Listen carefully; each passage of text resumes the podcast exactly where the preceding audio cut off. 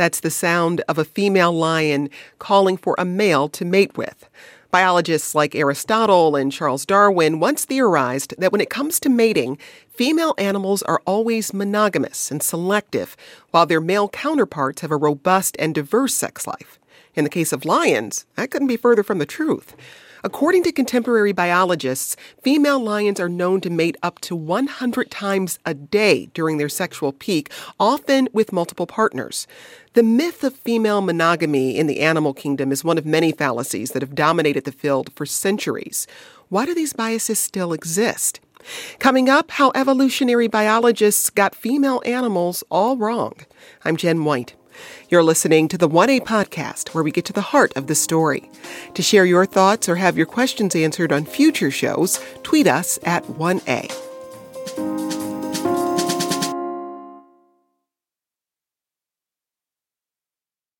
Let's get into the conversation.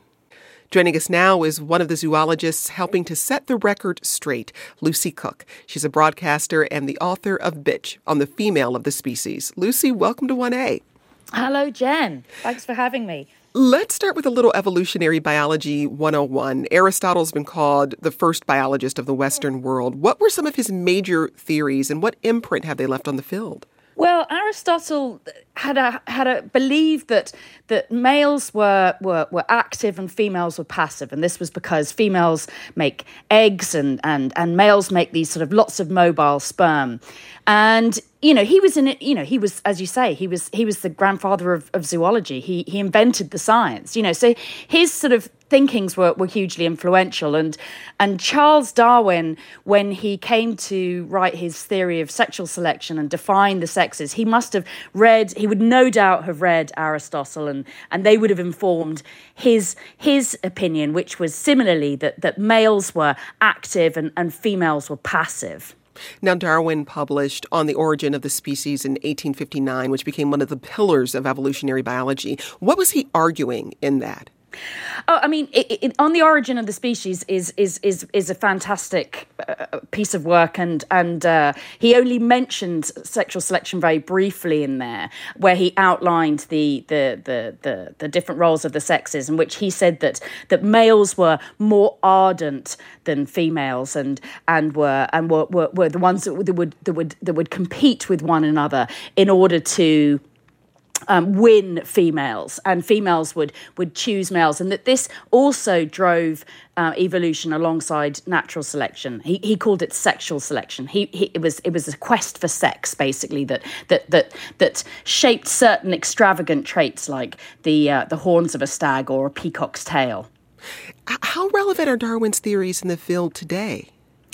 Well, I mean, you know, I, I'm I'm a huge fan of Darwin. I studied evolutionary biology. He's he was a meticulous and brilliant scientist, and his theory of evolution by natural selection still stands as one of the greatest theories of all time. So I want to be clear that I'm in no way bashing Darwin as a scientist because he was brilliant, and and his theory of evolution is is is is is is is fantastic. But um, he was he was a man of his time. So, and what's really fascinating is is is for me to discover is how vulnerable zoology has been over the years to cultural bias, basically. And you have a scientist who's as meticulous and careful and fantastic as Darwin, and even he isn't immune. So when he came to define the sexes in his theory of sexual selection, he ended up branding the female of the species in the shape of a Victorian housewife because that was what was seemly at the time.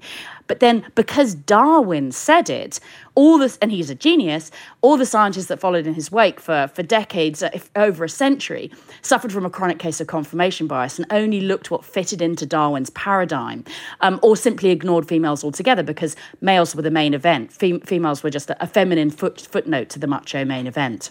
Well, I want to read a short passage from your introduction. You write, quote, the stereotypes of female passivity and male vigor are as old as zoology itself. Such an endurance test of time suggests they've felt right to generations of scientists, but that doesn't mean they are. One thing science in every domain has taught us is that our intuitions often lead us astray. The main problem with this neat binary classification is it's wrong. Try explaining the need to be passive to a dominant female spotted hyena, and she'll laugh in your face after she's bitten it off. when, one of the things that was really fascinating about the book was how there seems to have formed this sort of closed loop of information where zoologists were driven by their own misogyny. It, it bled into the science, but then beliefs about female animals in the wild also fed into the cultural beliefs about women in in as in, in the human culture. And I'm curious how you came away after you did your research, what you came to understand about that loop of information. Yeah, I mean, that's a really valid point. I mean, the, the most sort of pernicious thing about this uh, is, is its boomerang nature. You know, what, what started out as Victorian misogyny was incubated by a century and a half of science and then spat out, um, you know, to, to, to, to tell us how hu- human females should behave, rubber stamped by Darwin, you know, and, and, and, and, and and you know and i think that that's you know that's something that's still going on today. You know people are still you know there's plenty of evolutionary psychologists out there who are selling lots of books um, based on on darwin's drawing of of of the um, sex roles. And um, and the fact of the matter is is that there's we've we've moved on from there. You know we, we we now know that females are just as aggressive promiscuous dominant varied and dynamic as males. So we just shouldn't be trotting out these same old stereotypes. Well, we'll get into specific species in a moment, but first, how do biologists differentiate between male and female? so yes, so animals don't, uh, but uh, so scientists don't think that animals have gender because gender is a is a is a is a human um, social and psychological um, co- construct. But so when we talk about male and female, we're talking about biological sex, and biological sex is de- is is defined by what gametes, what sex cells you produce, whether you produce eggs or sperm. Um, now, you know that that that generally works to sort of you know segregate um, most most creatures but there are there are an awful lot of creatures where it, it's very difficult to, to draw a line between you know they may well produce both um, sperm and eggs or or a mixture of some at sometimes and others. So um, even even that is can be problematic but that is basically how we define sex. Can animals be neither male nor female or both Oh, absolutely, yeah, yeah. You get you get lots of there. There there are huge amounts of um, of of creatures, hermaphrodites that are able to. I mean, some some change sex several times a day. there are some. Can you give us an will, example will, of, of that? There's there's there's there's a salmon that uh, there's a there's a there's a form of fish. I think it's a type of salmon that can change sex several times a day. But there are over 500 species of fish that that regularly change sex, maybe just once in their lifetime, sometimes many times. Um, the most famous, of course, is is the clownfish, the anemone or anemone fish, famous for starring in Finding Nemo. Um, and in that case, you have a male and a female. The female's dominant; she's much bigger than the male, um, and they live in these small family groups. You have a, a, female and her partner, male, and then a couple of immature males that live with them. And if you, if the female dominant female is is removed as she dies, then the male would transition into a female and then um, one of the immature males will become her sexual partner.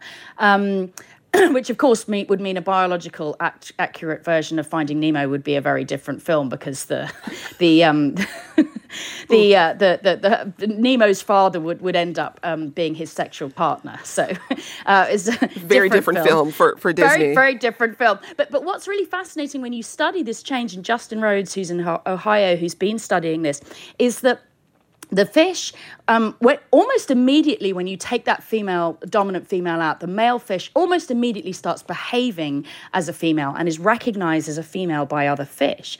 But its gonads um, take up to a year to catch up. So the gonads are still officially male but the behavior and the sexual identity of the fish is female. So really suggests the sort of complexities of sex and um, that, that, that, there, that there are out there amongst amongst all creatures.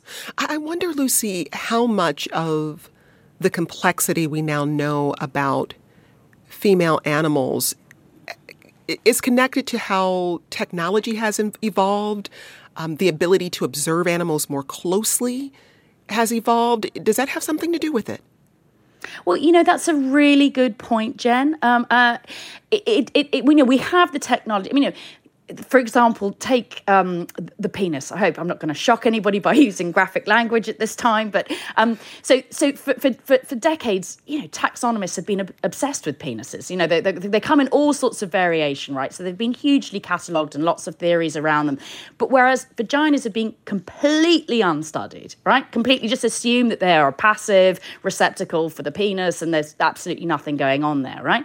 Um, but of course, now we have the technology, we're able, and it is harder. You know, it's to study things that are internal than things that are sticking out. Do you know what I mean? So there is some excuse there, but one of the amazing things that's come from Patricia Brennan, who's who does study vaginas, is that she's found that you know they're just as complex um, structurally as, as, as penises and and what she's found is is that um, you know that they actually you know in ducks for example where where unfortunately sexual coercion is is, is commonplace and, and males have these extravagant long corkscrew penises.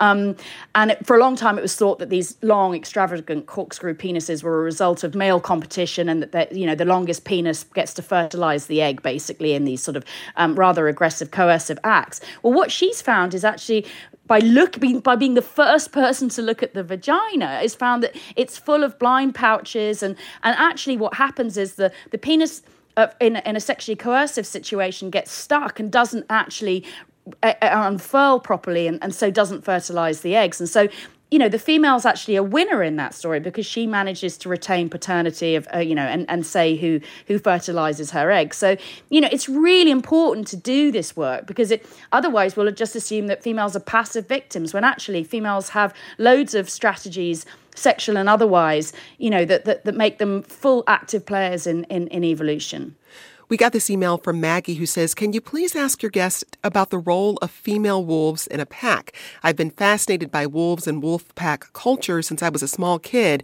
I'm now realizing that what I think I know about wolves may be outdated. Lucy, what can you tell us? Well, wolves are not one of the species that I've I've, I've studied, but I, I'm pretty sure that they are a species where you have co-dominance, and that the the um, you know you always have this sort of idea of a lone wolf, don't you? And the, the, the male's out there hunting all by himself. But as far as I understand it, I think the pet that the, the the male and the female work together, and there's there's co-dominance, but I have to put my hand up and say that wolves are not a species that I've studied, so it's it's not. Uh, um, if you could, you can ask me about hyenas, and I can tell you about those, but then quite different from wolves. Well, let's get to female lions, which we mentioned at the top of the show. You write about observing lions in the savannah in southwest Kenya. What did you learn? well, this, so this was the, the first inkling that I had that, that, that, that female animals didn't fit the paradigm that I'd been taught at university.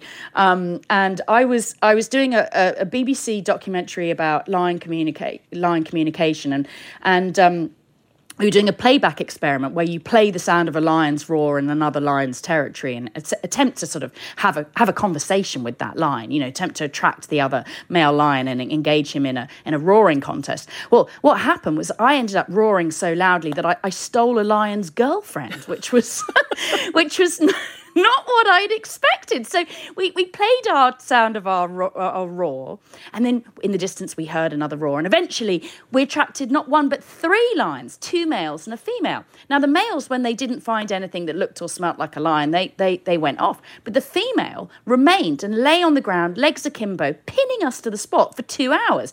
And I said to the German lion specialist that I was with, I was like, what's going on? And he's like, oh, she wants to mate with us. And I was like, but, you know, isn't she mating with one of those males? He's like, oh, yeah, yeah, but she's very promiscuous. And, you know, as you said in your intro, she'll mate with lots of males over uh, during her estrus period and and and you know i was just blown away I was, I was like well that wasn't what i was taught at university like how come you know so it, that sort of started off this quest of me trying to find out and of course you know, I, I was at college in the in the late eighties, early nineties, and, and and things have moved on dramatically since then. But but yet this, you know, the textbooks are are, are taking a long time to catch up.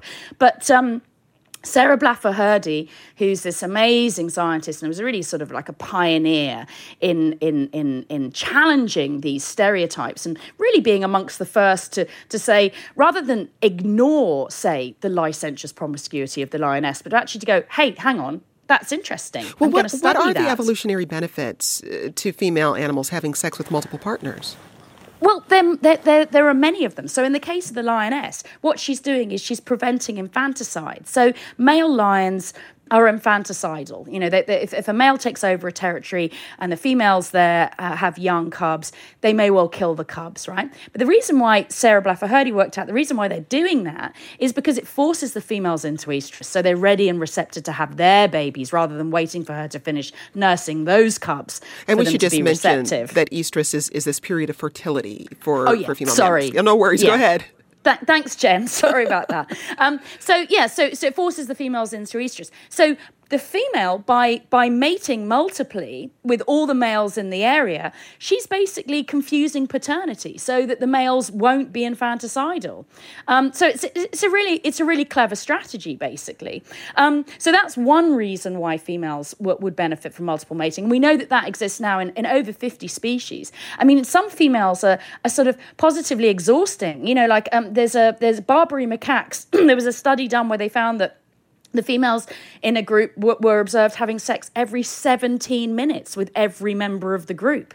I mean, it's exhausting, the idea of that. But that's, again, to prevent infanticide. Now, when it comes to songbirds, say, for example, which we always think of as being, you know, paragons of monogamy, well, Patricia Gowaty, she actually did DNA fingerprinting on a clutch of eggs and found that it's not so it's so there's a big difference between social and sexual monogamy and birds do s- social monogamy very well but they don't do sexual monogamy so well because a single clutch of eggs gen- generally has multiple fathers. And the reason is obvious. Don't put all your eggs in one basket. By by by by mating with multiple males you're you're increasing the sort of chances of hitting genetic compatibility with one of the males. So it all makes sense when viewed, you know, and, and these are all, you know, these are all important things to understand. We'll be back with more in just a moment. Remember to join future conversations, download our 1A Vox Pop app, and leave us a message.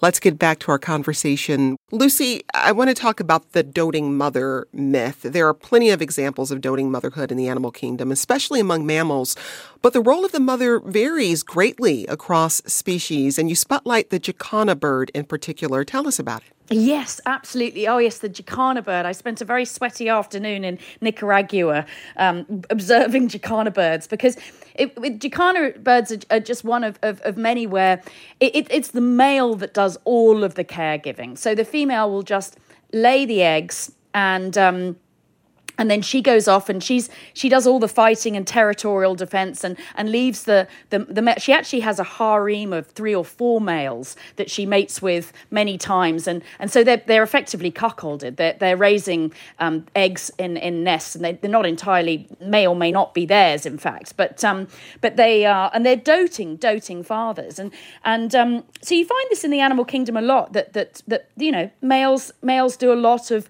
of of nurturing uh, and in some cases, the females do nothing more than, than lay the eggs.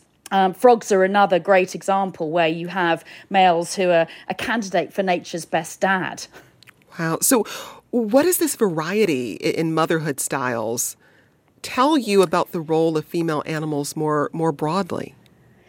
Well, I tell you what's really fascinating is that they've just, um, Lauren O'Connell, who's at Stanford, she has managed to uh, she's a neurobiologist and she's found the sort of switch for parenting that exists in the brain. Um, and she, she was actually studying frogs because, as I said, with frogs, you find that there's sometimes the females do the parental care and sometimes it's the males. So she looked inside their brains and, and found this galanin neuron hub um, that, when activated, made uh, the, the, the, the frog, the individuals, behave in a, in a caring and nurturing fashion. So that's that's basically the switch for not not maternal instinct but parental instinct because it's exactly the same in males and females. And then a few years later, Catherine Dulac, who's at Harvard, found exactly the same switch, this galanin neuron hub, in the in the in the brains of mice, uh, male and female mice and she's confident that it'll exist in humans as well so so what that tells us is that is that you know, rather than it being a, a maternal instinct, it's actually a, a, parental instinct. And, and it exists in, in, in all of us, it, it, but it needs to be triggered. That's the thing. And although we, we don't know yet exactly what, what triggers it, it's probably a, a mixture of, of hormones and, and, um, and external, external stimuli that, that trigger, the, trigger the switch. But um, it, it's it's gratifying to know that that that that, but that this this this this this instinct exists in all of us. Well, Darwin's theory of natural selection centers on males competing with males, but females in many species fight constantly for various reasons, including meerkats. And this is one of the more vivid sections of the book. But tell us about these very pugnacious mammals. Yeah. So we think about motherhood as being, you know, just about nurturing, but actually being a good mother might be, if you're in the case of a lion, you know, having a, having a lot of sex with, with the neighboring males in the in the vicinity, or if you're a meerkat, meerkat, it will mean being a being a a, very aggressive and competitive individual in order to hold that top spot. So, meerkats recently, there was a study that found that a survey of a thousand mammals, which was the most murderous mammal on the planet, and the, and the number one wasn't a human; it was the meerkat. And meerkat society is predicated on on ruthless competition between females. Um, and um, and they will they will basically readily um, kill each other's babies but they're kept in check by this dominant female who prevents all the other females in her family group. They live in these extended family groups. She prevents them from breeding by by um, by by threatening them basically. And and if if they do, then she'll she'll kill their babies and evict her from the group, um, which is basically a death sentence. And then they're allowed back in if they wet nurse her babies. So that means that all of her energy is just spent on on on actually pregnancy and, and giving birth, and and not the waste of of lactation. That's her. Um, her sisters. So so yeah, every meerkat has a 1 in 5 chance of being killed by another meerkat, most likely its own mother or sister. So wow. meerkat society is tense and homicidal and it's the females that are the aggressive competitive ones because they want to be good mothers. Well, well how do dominant females shape which uh, species and, and traits get passed on? Um, well, as, uh, the dominant female has has has total control, and she does it by by being aggressive and competitive. You know that that's how she does it. You know, I mean, the the, the most extreme example of this is the naked mole rat, which is an amazing creature. Google it. I everybody needs to see what a naked mole rat looks like. Um, it's extraordinary hairless cre- creature that lives underground in in Kenya and um, and Eastern Africa, and they live in these colonies of up to three hundred, and they're just like social insects in that there's just one breeding queen. Is, is this is a mammal where you just have this one female that dominates all of the reproduction, and she actively suppresses the reproduction of the other females and, and, and males in the group by being an aggressive bully, by, by going on this sort of relentless royal tour and sort of pushing and shoving the, the and the stress of that actually prevents all the other uh, members of the colony other than her two chosen mates from going through puberty. So they can't reproduce. That, that she's she's bullying them so that they they she she can dominate the situation. So she completely controls it. Yeah, yeah. in this extraordinary way. She's she's just like an, a social uh, like a termite queen basically um, which is amazing. And and as such it means that she can be incredibly successful and have like way more pups than than than, than, than an animal her size would, would normally have. So, you know. well, up until this point, we've we've talked about male female partnerships in the animal kingdom, but some members of some species opt out of heterosexual pairings, including the albatross. Tell us about the albatross. Oh, this was an amazing story. Yeah, I went to Hawaii um, because there's a colony there of Laysan albatross on Oahu um, that have been studied for 50 years. And there was this phenomena that, that, that the albatross, we all know albatross, they form these monogamous partnerships. And, you know, that you, you need to have two birds to diligently raise a chick because it takes six months for the chicks to fledge. So, you know, it's, it, it takes a tag team in order to be able to achieve that, right? But in this particular colony, they had this. Um, phenomena of, of two, some some some nests had two eggs. Now it's physically impossible for a female albatross to lay more than one egg, so they didn't know what was going on. And for years there were all these sort of bizarre excuses. Until Lindsay Young came along, and uh, her colleague, they were like, mm, "Have we checked these couples are ma- all male female couples. We're assuming they are because they everybody looks the same, but but are they? And sure enough, she did DNA testing on the feathers of of the, uh, the all the nests on the colony and found that a third of the of the nests on the colony were female female couples. And basically, what was happening is there's a shortage of males in this particular colony. And so the females were basically having sex with other albatross husbands and then shacking up with another female to, to raise the chicks. And and some of these female and that and that accounts for the double eggs, right? So then the two females would both lay an egg. Um, and that that was why there were these double clutches. Now, some of these partnerships might just last one season and a female might shack up with another female and then the next season she might meet a male. But some of them were incredibly enduring. Like there was one couple that i met there that had been together 17 years and they have um, eight eight chicks, three grand chicks. They're amongst the most successful couples on the on the colony because it just works. And Lindsay told me that they do all the same lovey-dovey stuff, all the cooing and preening and bird kissing and and you know all the stuff that makes their pair bond incredibly strong. And they just they just work together as a couple, you know. So it's just fascinating to see. I think that was the thing that really struck me while doing the research on this is just the flexibility of sex and its expression in nature is just amazing. You know, you also write about species where males aren't needed for reproduction or don't exist at all. Can you give us an example or two?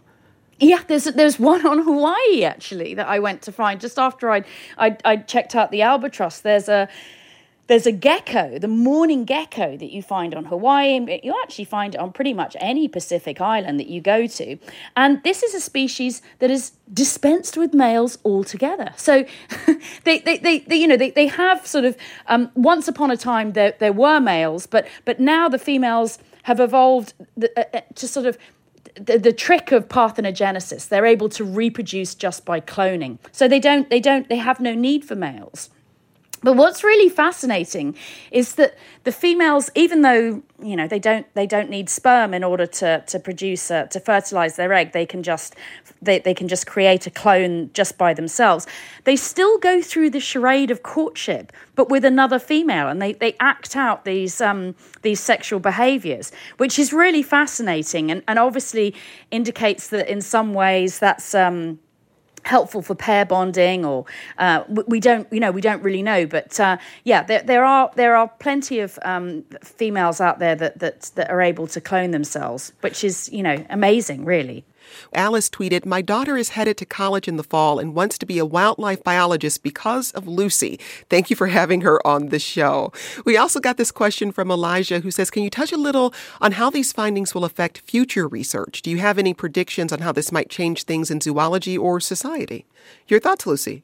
Well, I think that's a really interesting question, and I think that you know that the science uh, of sexual selection is in the throes of a paradigm shift. You know, we are you know, incorporating this new female agency into models and and and you know it it it, it thing opinions are shifting. But but you know it takes a long time for change to happen and i think that uh, it, it, it's surprising how long it, it, it, takes to for for for these these paradigms to, to to shift and change. But we're definitely seeing that. That, that that's the sort of live situations happening now and i really hope my book is part of of, of bringing that to the popular culture as well because i think that's there's something about this idea that females are passive victims and males are in charge and dominant and you know that we seem culturally wedded to you know uh, and um, and so i really hope that sort of by understanding the animal kingdom and seeing the glorious diversity of female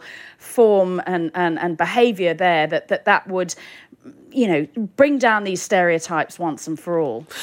Part of what was interesting in the book, just really fascinating actually, was the amount of resistance, new discoveries mm. around female animals uh, received, the amount of pushback.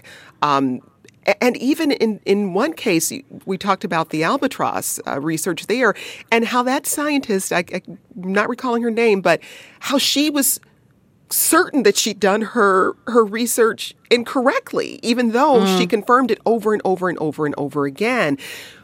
And what do you think it will take to overcome that, whatever that dynamic is? Either the, the pushback that's really fed by cultural beliefs about human behavior, but also those those biases we have internally. Well, I think that what, what, what needs to happen, the answer to this the simple answer is diversity, right? So it was it was it was female voices being educated and having the same education as men who came into question the sort of Darwin's sexist paradigm, you know, in the in starting in the late 1980s that that helped force that change and and now this sort of heteronormative bias uh, as we have with say the the the albatross you know we need a, a, a diversity of, of genders sexualities and cultures you know to be part of science and to have senior jobs in science to be asking questions and, and interrogating things from from that standpoint. Because you know science is based on questions. You know you ask questions and you, you ask questions from your standpoint. You ask from what you're interested in. So so having a, diverse of, of cultures and, and sexes and genders and sexualities is, is, is going to only to, to, to question things um, more thoroughly and from more diverse perspectives and, and, and bring us the truth. Here's one last question we got from our audience. What's the danger of making implications about humans from animal behavior? Have we evolved from Darwin on doing that? Um, we have you have to be very careful about making assumptions about um, human behavior from from from animals, um, and I say that in the book. You know, and, and it's something that that that that certain you know some people do a lot, and they'll say, oh, because lobsters do that, then therefore you know that means that that that, fe- that human women you know will will, will uh, should be like that, and and such stuff is is just is ludicrous, but but I think that what what what what you can see from from what I'm saying in the book is just is the diversity of the female experience, you know, and just that that we are not passive bit part players in the evolutionary story, but we are active fighters for survival in the same way that males are, um, and so you know that those are the lessons to be learned. That You you can take you can take some sort of general lessons from that. And so, as we wrap up here, Lucy, what's what's the next question you're asking in your research? Uh, well, you know, I sort of feel like because um, I didn't write, I, I, came across loads of great stories about males because I think that you know these these stereotypes do males just as much a disservice as to to, to, to males as, as they do to females. So I think a book about males is probably next on the cards. Cock and bull, I want to call it. That's zoologist Lucy Cooke. She's also a broadcaster and the author of Bitch on the female of the species. Lucy, it's been a great pleasure yeah, it's been an absolute pleasure, Jen. Thank you so much for the opportunity. Today's producers were Kathryn Fink and Paige Osborne. This program comes to you from WAMU, part of American University in Washington, distributed by NPR. I'm Jen White. Thanks for listening, and we'll talk again tomorrow. This is 1A.